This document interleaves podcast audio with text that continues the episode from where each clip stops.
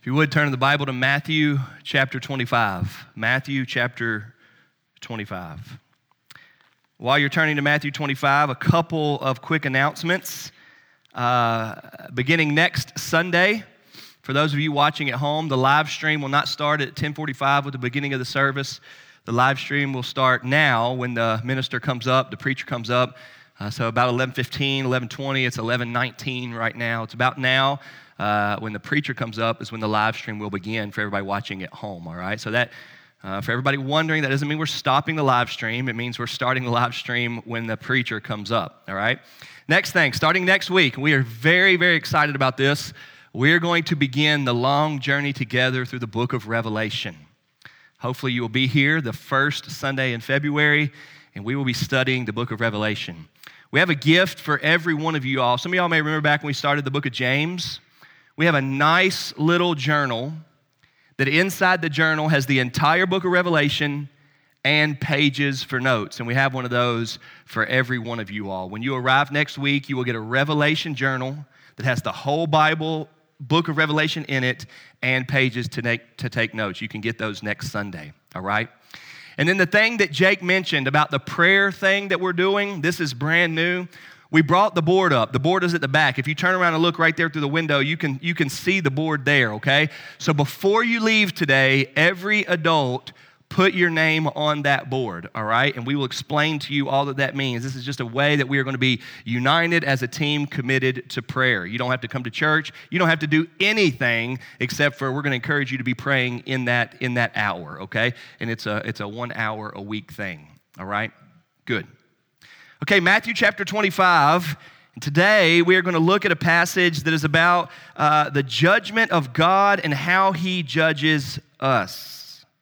But I want to begin by introducing that God sees in secret. Secret's a good word, isn't it? The Proverbs teach us to not tell secrets, and you know that, right? They kind of create division when you're whispering over here, and these people are saying, Well, what, what are they whispering about, right? But sometimes when you have little girls in the house, it's fun to tell secrets and to cut up, and they don't really care what you're saying. They just like it when you're whispering in their ear, right? It makes them, it makes them laugh or giggle or whatever. But it's interesting to try to figure out what the secret is, isn't it? You tell a secret, and now two people know what you're talking about, and the other person's trying to, trying to guess. And the reality is with a secret is that you, you can't. I mean, if you had some clues, maybe you could, you could figure it out. But the truth is, is that you can't figure out a secret without clues. A secret is something that you don't know. But the Bible teaches us that God sees in secret. I want to remind you of that this morning. This truth is to shape your life, it's to shape your faith. God has no secrets. Or to say that better, we have no secrets kept from God. He knows them all. This is important as we read today at Matthew 25, beginning in verse 31. 25, 31. 1. When the Son of Man comes in his glory and all the angels with him, then he will sit on his glorious throne. Before him will be gathered all the nations. He will separate people one from another as a shepherd separates the sheep from the goats. He will place the sheep on his right, but the goats on the left. Then the king will say to those on his right, Come, you who are blessed by my Father Inherit the kingdom prepared for you from the foundation of the world. For I was hungry, and you gave me food. I was thirsty, and you gave me drink. I was a stranger, and you welcomed me. I was naked, and you clothed me. I was sick, and you visited me. I was in prison, and you came to me. Then the righteous will answer him, saying, Lord, when did we see you hungry and feed you, or thirsty and give you drink? And when did we see you a stranger and welcome you, or naked and clothe you? And when did we see you sick or in prison and visit you? And the king will answer them Truly I say to you, as you did it to one of the least of these, my brothers, you did it to me. Then he will say to those on his left, Depart from me, you cursed, into the eternal fire prepared for the devil and his angels. For I was hungry, and you gave me no food. I was thirsty, and you gave me no drink. I was a stranger, and you did not welcome me. Naked, and you did not clothe me. Sick and in prison, and you did not visit me. Then they also will answer, saying, Lord, when did we see you hungry or thirsty, or a stranger, or naked, or sick, or in prison, and did not minister to you? Then he will answer them, saying, Truly I say to you, as you did not do it to one of the least of these, you did not do it to me. And these will go away into eternal punishment, but the righteous into eternal life. This is a killer passage, isn't it? This is so deep and so strong and so blunt. And it is one that you and I need to know. My first point today is the accountability to the king. The accountability to the king. The king being Jesus. I use the word king here because it says in verse 31 that he will sit on his throne. Verse 31 says, He will sit on his throne, and kings sit on thrones, and he is the king above all kings. He describes himself in verse 31 as the Son of Man. This is Jesus talking about Jesus. He is the king. The Bible teaches us a truth that regardless of year, generation, time, regardless, you are to know that you and I are accountable to God. If you have not been taught that and embraced that, oh, that you would today. More than you are accountable to your mom or your dad, more than you are accountable to your boss in your workplace, more than you are accountable to the man in the mirror. In good conscience and integrity and character, you are accountable to God. This should grip you. Not scare you into being fearful of everything in life and not having joy and purpose, but empowering you to know that you can have a relationship with your Father who sees in secret. God knows everything about you. You may right now be hiding a lot of things from your friends and hiding a lot of things from your family. You may have a hidden life and a secret life, and there be, may be a lot that you hope nobody finds out. But let me assure you, God already knows it, He sees it. If you look back to verse 31, it says, When the Son of Man comes in his glory and all the angels with him, then he will sit on his glorious throne. There is coming a day when Jesus will return in bodily form. He will bring the angels with him and he will sit on his throne. Verse 32 Before him will be gathered all the nations and he will separate people one from another as a shepherd separates the sheep from the goats. This is going to be one massive, impressive moment. Every human being ever will be gathered before the throne. I know it sounds wild, but that's all right.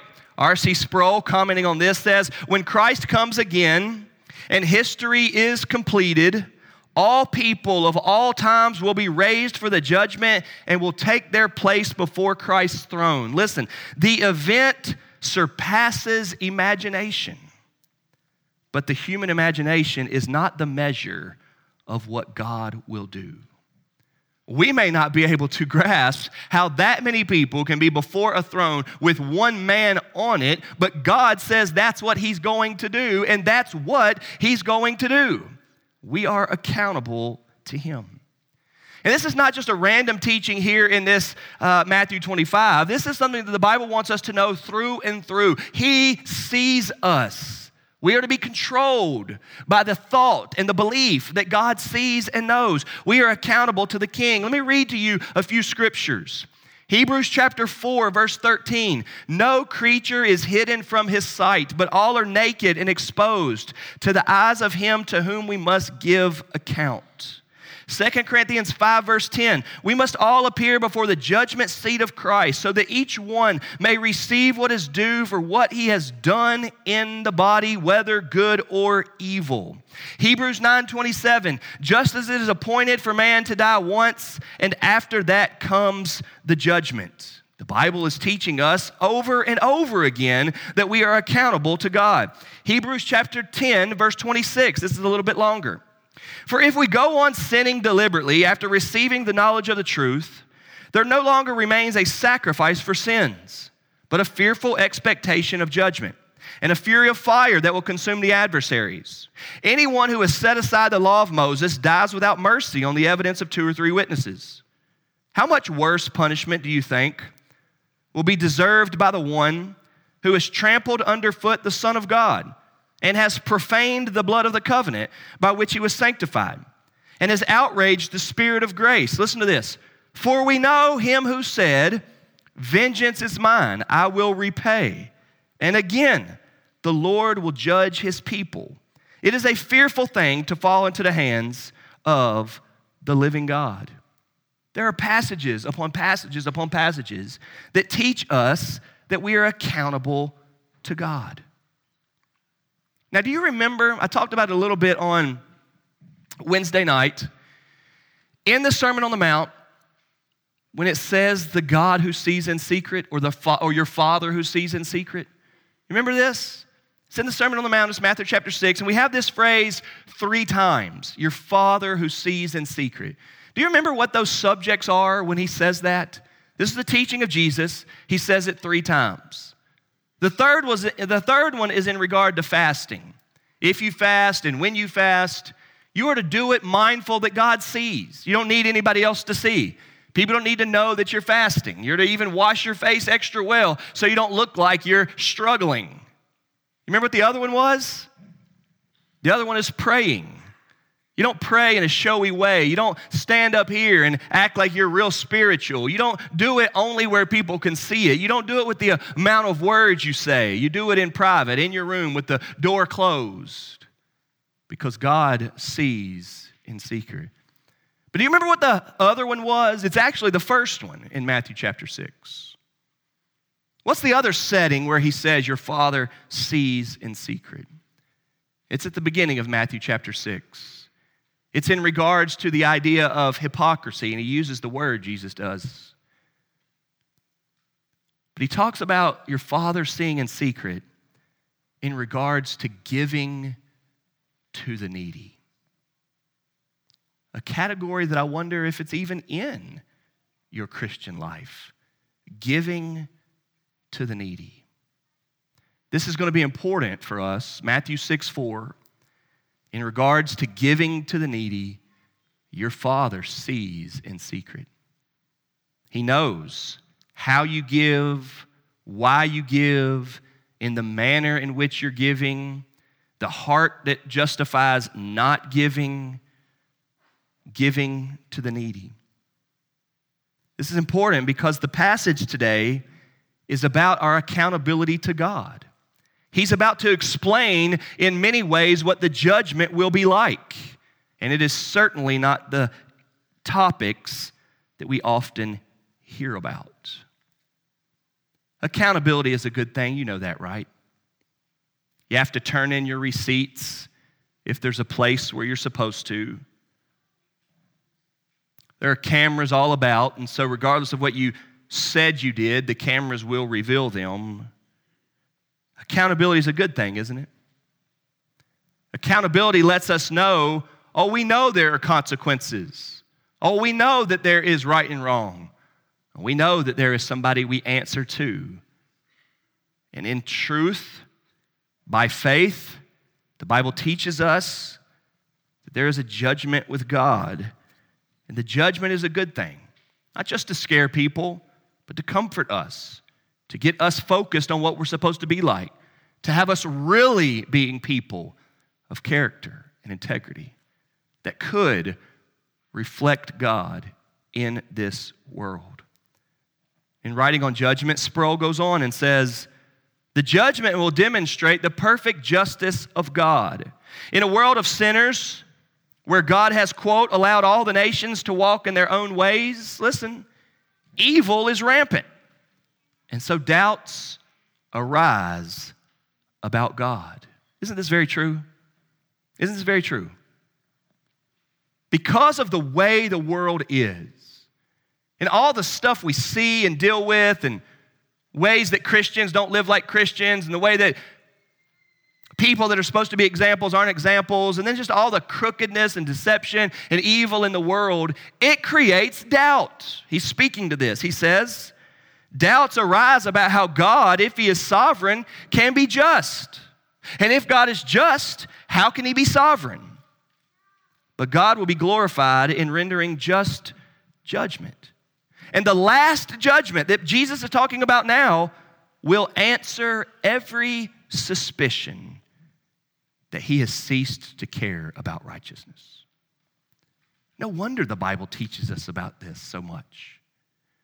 Because the world will create doubt in us, and yet the truth of God wants us to be secure in faith, believing that we know what life's like, that we know what God's like, that we know what will drive us in this life. And the first point today is accountability to God. Do you know that you're accountable to Him? The Bible says He has every word written down. The Bible says that He will open up one day books with you before Him and will address us on all that we've said and done.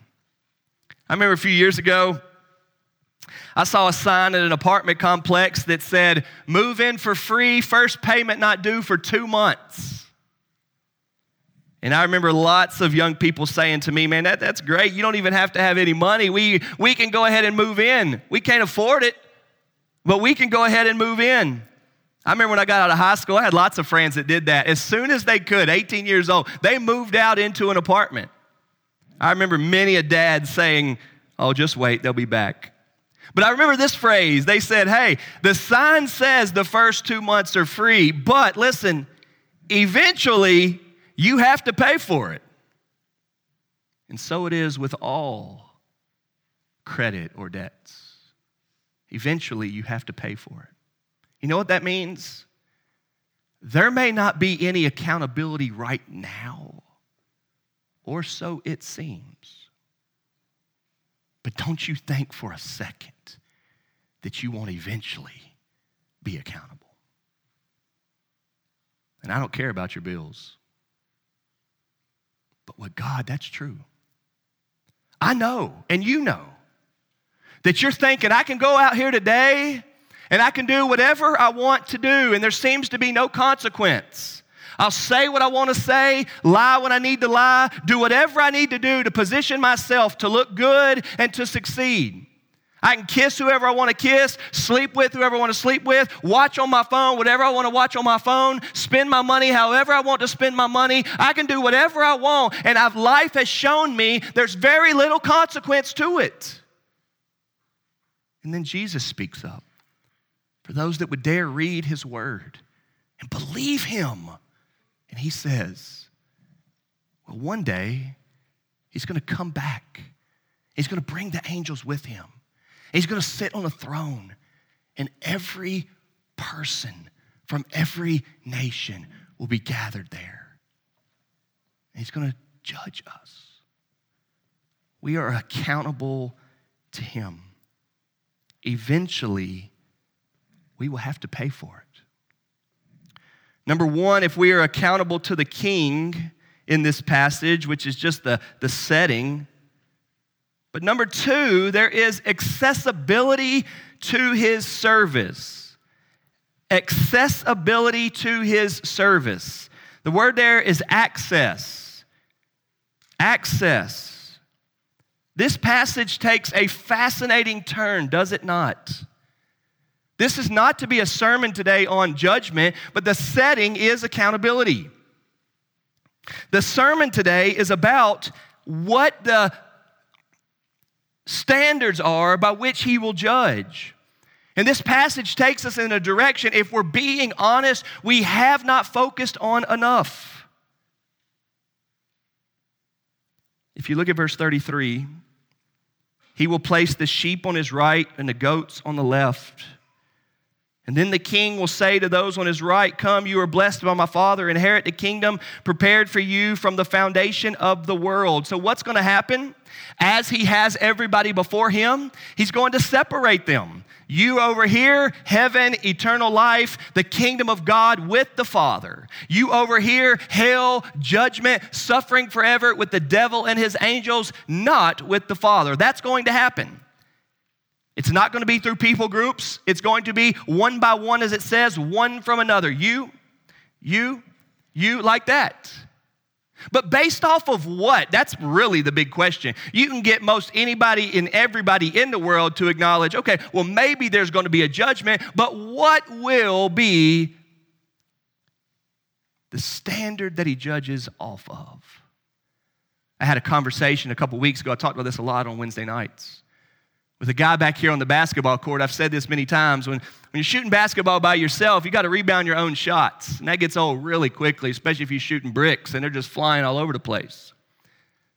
But if somebody will rebound for you, man, that's great. You can shoot and they can rebound. I saw a guy back there shooting by himself. So I went back there and I just started to rebound for him. He shot, I got it, I just patted, just, just keep shooting. And we started talking. And 30 minutes later, y'all, we're deep in it, deep in it. He had a different religion. He wasn't a Christian. But man, he knew his stuff. He believed. He had a lot of thoughts on what he believed. And so I asked him about hell and judgment and sin and how do you know sin and all that. He had all kinds of really, really good answers. And I said, But what about being saved and going to heaven? How do you get there? And here's what he said God will look at our lives. He said this to me out here on the basketball court. God will look at our lives and He will see how much good we've done and He will see how much bad we've done. And we have to hope that He thinks we've done a good enough to get us to heaven. Y'all, He said that to me out there. And when He did, my heart sunk. I thought to myself, buddy, you're a great guy. He is a great guy. I think highly of him. But you're mistaken if you think you've done enough good that God will be proud of you to let you into heaven. And you're mistaken if you think you ain't done enough bad that it'll keep you out of heaven. Folks, we sin and you know it. And our minds and hearts at times can be a very dark place. The Bible says that God is going to judge us. And we are saved, listen to me, based off of forgiveness. We are not welcomed to heaven based off of goodness. You are not welcome to heaven based off of goodness. You are welcome to heaven based off forgiveness. Are your sins forgiven? Forgiveness comes through the work of Christ. If you know that you sin and you know that you need forgiveness from God Almighty, and you believe that He gives gracious, merciful forgiveness through the work of Christ, and you believe that, your sins are forgiven and you will be welcomed to heaven. That's so important. But from there, this passage goes in a different direction. Look with me at verse 35. For I was hungry, and you gave me food. I was thirsty, and you gave me drink. I was a stranger, and you welcomed me. I was naked, and you clothed me. I was sick, and you visited me. I was in prison, and you came to me. Six different issues, six different examples, six different marks of real Christianity. Six different marks of those who, by faith, with their eyes on Christ, follow Him. Do you see the six? Food for the hungry, drink for the thirsty, welcoming to the stranger, clothing for the naked, visiting the sick, and coming to those in prison. If there's anything that is a rude awakening to Christianity in our day, it is the absolute truthful teaching of the Lord Jesus Christ. And it is an embarrassment of how many people claim Christ and do not know what Jesus teaches. It is a shame and an embarrassment for churches and for Christian homes who think so much that Christianity is to be marked by a world of other things. And shame on so many people when things like money and income and jobs and the beauty of your family and the schools you go to and the education you have, and God forbid the politicians that you vote for, the colors that you wear, are marks of Christianity when the Lord Jesus Himself says it's simple things like this Christianity has been complicated like crazy in our world, but the Lord Jesus Christ speaking on it says it is as basic as the year is old. Food for the hungry, drink for the thirsty, clothing for the needy, people in prison, people that need to be welcome. It is that. And at the judgment of God on the throne in front of everybody in the world, the conversation is going to be on this. I went to a con- I went to a concession stand the other day and I saw a young man wearing a shirt at the concession stand that said, Let's go, Brandon. And it had a hashtag on it that said FJB. I about threw up that I had to get a drink from him at the concession stand. But to take it a step further, hanging right in front of the FJB was a cross. I would bet you anything in the world that whoever taught him to wear that shirt has not talked about those six things. And you know it's true. And in our day, when Christianity makes a joke out of itself right and left all over the place, you and I know that we have stopped thinking about who do I need to help today? Who needs food? Who needs drink? Who needs warmth? Who needs clothing? Who needs care and sacrifice and service? Who needs it? That's not even on our horizon. But other petty, ridiculous, worldly things that worldly people get caught up in are now taking the place of Christianity. And you and I both are accountable to God. And you're going to stand before Him one day. And when you do, the conversation is going to be on these six things. He says it himself. The conversation will be on these six things. Look at what is being discussed here by Jesus around his throne. It's not going on a foreign mission trip. It's not giving money. Money's not brought up here. It's not some large and challenging task only for the elite. You don't have to be educated. You don't have to be pretty. You don't have to have money. Christianity is not those things. Christianity is people whose hearts have been forgiven of their sins, and so they desire to help this broken world. Christianity is people who have found a God that receives them for how messy they are and wants to go out and receive the messy people. Christianity is for people who say, Jesus died for sinners like me, and I'm willing to die for sinners like them. It's obvious when we hear Jesus talk about it that he has a heart for hurting people. It's obvious. That's why it's so hard to be a Christian in this day because we are so misunderstood. We are so misrepresented. And you know it, and I know it. That oftentimes Christians are represented by the necklace they wear, or the hoodie that they wear, or the church they attend, or the name of the church they attend, or who they voted for, or who they didn't vote for, or in most ridiculous of discussions, whether they wear a mask or whether they don't wear a mask. And oh, that you and I would be gripped and convicted and furthermore, spirit empowered to say, I follow Jesus, the King of Kings. And I'm accountable to him one day. And I know that. This passage teaches me that. And the, the, things that will be discussed between me and my Maker and me and my Savior who bled on the cross for me are these six subjects. Now, I know this isn't the only passage in the Bible, and I know that there are other matters that will be discussed. I know that. But in this passage, it's these six things.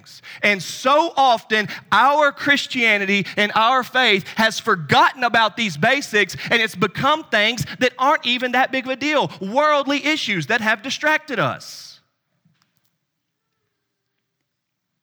Ephesians chapter 5, verse 15 says, Look carefully then how you walk not as unwise, but as wise, making the best use of the time because the days are evil. If time is short and hell is sure, if the days are evil and we need to make the most of every opportunity, then it would do us well to remind ourselves this morning that we have all sorts of access, accessibility into the service of the King. Many people today are freaking out in their Christianity, watching TV all the time, and overwhelmed on whether they can be Christian or whether they're not Christian. Should they believe this or should they believe not that? And how bad is the world getting? And all of these sorts of things, instead of understanding that we have access into serving God. And it's as simple as Is there anybody in the world that is hungry? If so, then we can serve the Lord Jesus. Is there anybody in the world that is thirsty? If so, then we can serve the Lord Jesus. Is there anybody in the world that is out of place, unwelcome, a stranger in a school? Is there anybody in the world that needs clothing? If so, then we can serve the Lord Jesus. We can live it out. We can walk by faith. We can obey. We can be real. We can rise to the occasion. Is there anybody in the world who is sick and needs to be visited? Think about how simple that is. Is there anybody in the world who is sick and needs to be visited? The Lord Jesus Christ says himself in your Bible, right here in Matthew 25, I was sick and you visited me. Welcome to heaven. Unbelievable. Is there anybody in prison? We can go to them. Certainly that would be challenging, but it's a possibility, and many people are doing it. There is accessibility to serving the king. When we think Christianity has to be something for the best or the highest or the highest citizens or the best people or something like that, we turn Christianity into something that it's not.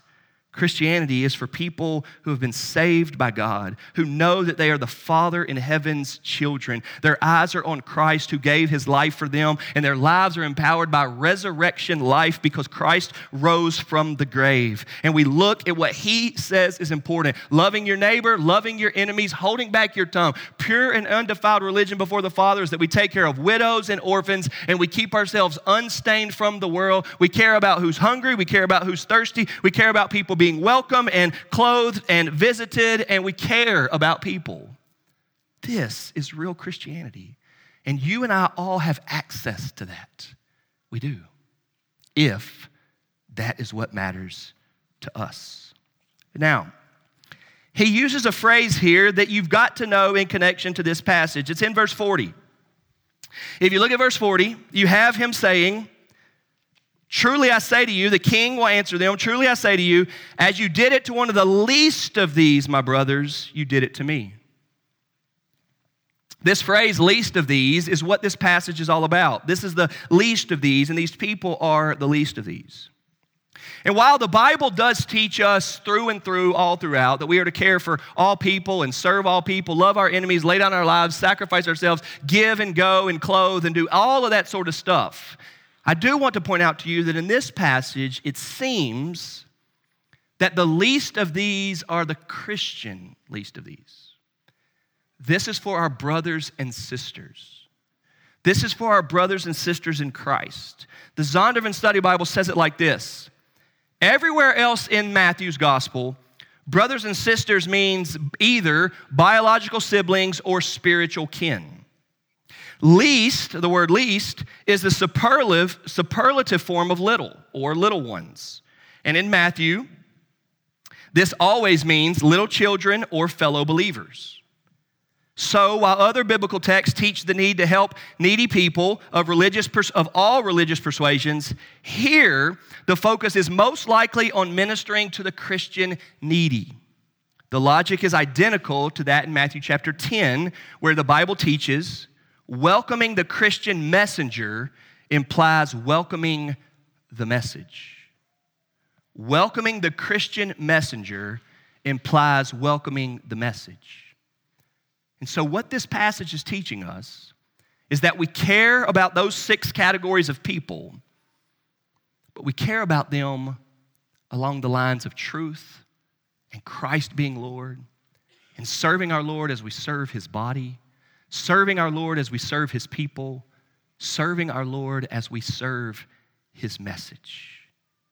There is accessibility to His service. So the issue then becomes do we really want our Christianity to be as basic as that? Do we want a Christ Christianity?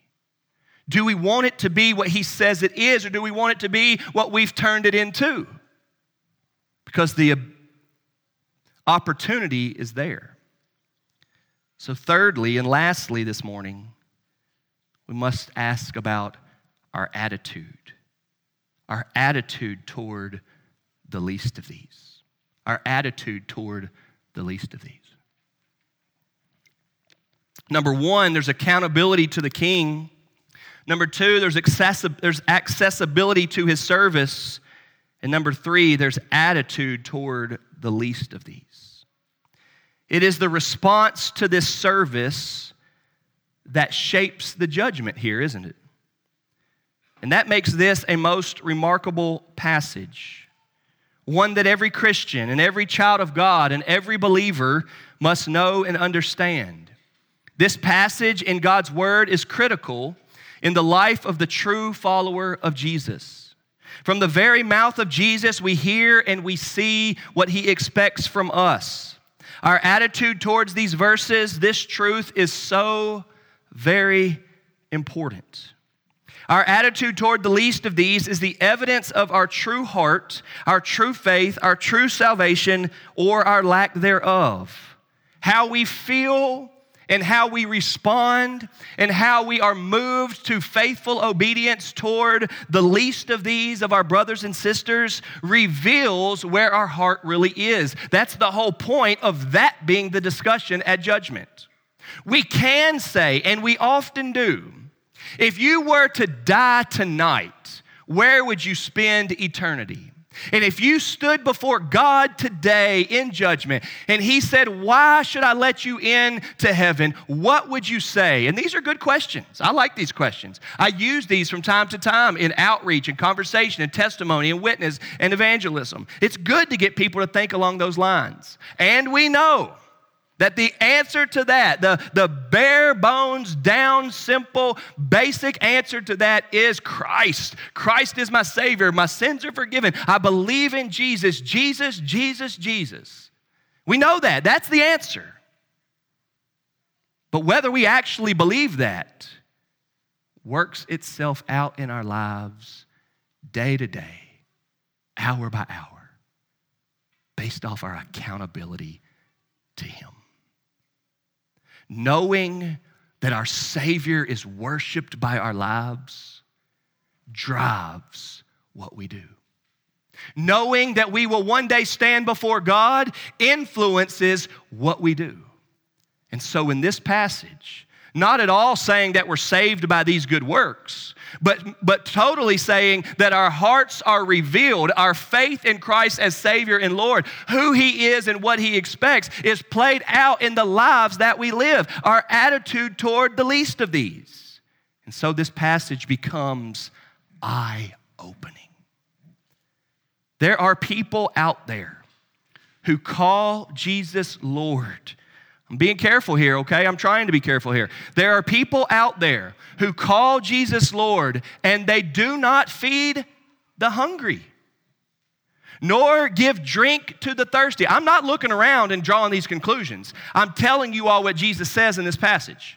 There are people out there who call Jesus Lord and they do not feed the hungry, nor give drink to the thirsty. They do not welcome strangers. They do not give clothing to the naked. They do not visit those in prison. They call Jesus Lord and do not do those things. And then, to make matters worse, they are not aware, okay? Talk about self awareness, which is a huge word these days, is it not? They are not aware that they had opportunity to serve in this way. They are people like we see all over the place going, Well, I didn't know that there was anybody hungry in the world. I didn't know that there was anybody thirsty in the world. I didn't know that there was a need for clothing in the world. I didn't know we had people in prison. I didn't know that there were people that need to be welcomed in this world. God, when, when did I have an opportunity? That's what they say. To make it even more worse, they do not understand that serving the least of these, according to Christ, is at the same time serving Christ. They don't know that. And so there is a massive failure in the life of those so called Christians that they think they're serving God and they are not serving God. I don't know what they're serving, but they're not serving Christ. And he doesn't pat them on the back and say, go and try again. He doesn't pat them on the back and say, well, that's okay. He says, go to hell with the devil and his angels. That's what he says. That's what this passage is teaching us. All based off the hungry, the thirsty. That's, that's what Jesus is dealing with.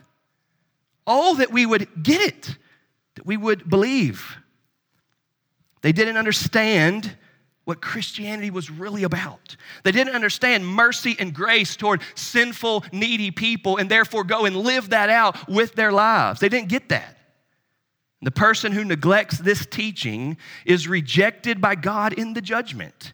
And so, church, this cannot be us. Let me show you that this is their attitude, okay? Verse 41. Then he will say to those on his left, Depart from me, you cursed, into the eternal fire prepared for the devil and his angels. Look at this. For I was hungry and you gave me no food. I was thirsty and you gave me no drink. I was a stranger and you did not welcome me. Naked and you did not clothe me. Sick and in prison and you did not visit me. And then they will answer, saying, Lord, when? When did we see you hungry or thirsty or a stranger or naked or sick or in prison and did not minister to you? They call him Lord. They think they follow him. They think they believe. They think they're going to heaven, and they're not. And when he says, You don't live for me, they're like, Well, when could we have? Based off all that they thought it was, they thought they were. They didn't know the true Christ. They didn't know the true Christianity. They didn't know the people who've turned their backs against the world and say, I don't care what anybody tells me Christianity is supposed to look like. I don't care what the news says. I don't care what those people say. I follow Christ. Here's what he says. And so here's how we live. Here's what we do. We don't care what everybody else says about what Christianity is. We care what Jesus says. He's the one who loves us most. He's the one who died for us. Their attitude toward the least of these is terrible. And they don't understand that how we treat those people reveals things. They don't understand that it's connected to serving God. And so their attitude is wrong. But on the other end of that, praise the Lord, is that not everybody's this way. There is another attitude out there. There's another set of people in this passage. There is a new and living, grace filled heart that's full of mercy toward the least of these. There are people in this world, true Christians, doctors that make well over six figures, potentially seven figures, that are glad to move to places in the world and never be known again and grind away among the least of these. That's a real thing because those people read their Bibles and they know what the real Jesus is like and they know what he prioritizes. And that's real Christianity. It may be super blurry in our day, but it's out there. These people call Jesus Lord and they serve him.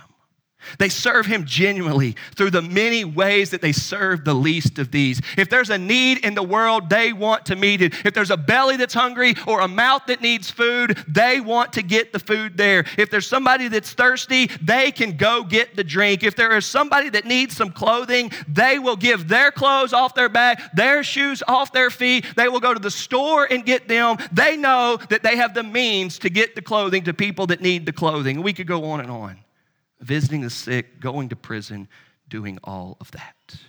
This passage is phenomenal. Oh, that your Christianity would not be absent of Christ. Oh, that your Christian living and your Christian obedience would not be missing Jesus and what he's about. In this passage, the king says, Come on into heaven. Welcome to the kingdom that the Father prepared for you before the foundation of the world. Live with me forever, eternal life, glorious. And he says, before he asks them anything, You fed me, you gave me drink, you gave me clothing, you visited me, you welcomed me, you did all of that. And the ones who receive it, their attitude is, When? But they don't ask when because they're not doing it. They ask when because they are doing it. Their heart or attitude was so touched by the salvation that came through Christ that their response in this life is to live the way Christ lives. Church, may that be us. There is an attitude toward the least of these that is wrong, and there is an attitude toward the least of these that is beautiful, applauded by God, praised by God. There is accessibility all around us to serve those in need. If you are here today and you would admit, I don't do that, I haven't even been thinking about my Christianity being that. I didn't know that there were needs around us. If you would humbly admit that, we can show you needs all day long.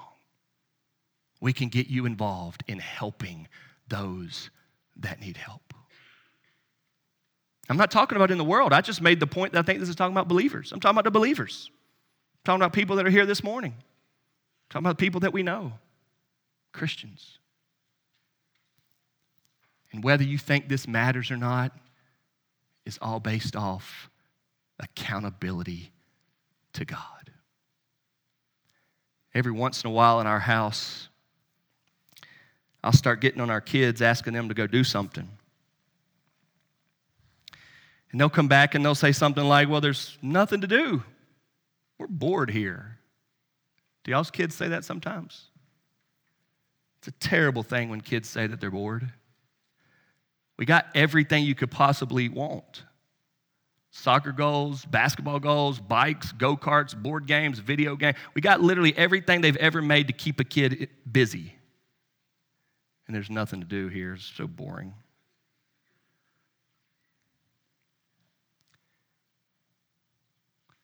The whole issue there is their heart toward it, isn't it? That's the whole issue. There's some days where they love playing with all that stuff. It's not that there's nothing to do, it's their heart toward it. And in this world, real Christianity is completely based off our heart toward Christ. And Josh Womble prayed for our pastors today, and I'm glad that he did.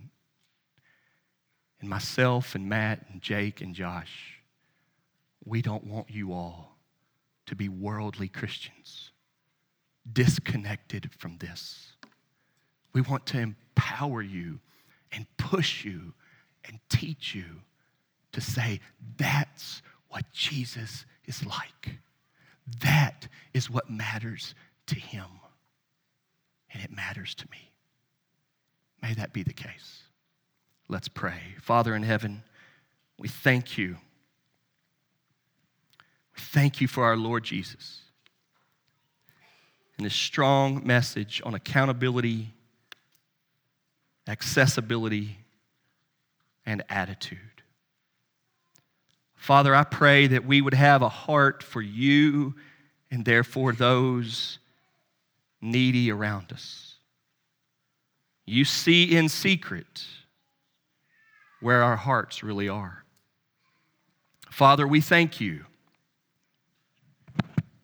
We thank you, God, that you have taught us that real salvation is based off the heart. What's our heart really focused on? So we ask, God, that you would help us. God, I pray that this church and we people and each of us would be true followers of Jesus. That widows, orphans, lives that aren't stained by the world, needy people, needy believers, needy God, that that would be what we want to be involved with as we walk it out truly, living for Jesus. Oh, God, help us with that. Drive us towards faith and repentance for Jesus' sake. In His name we pray. Amen.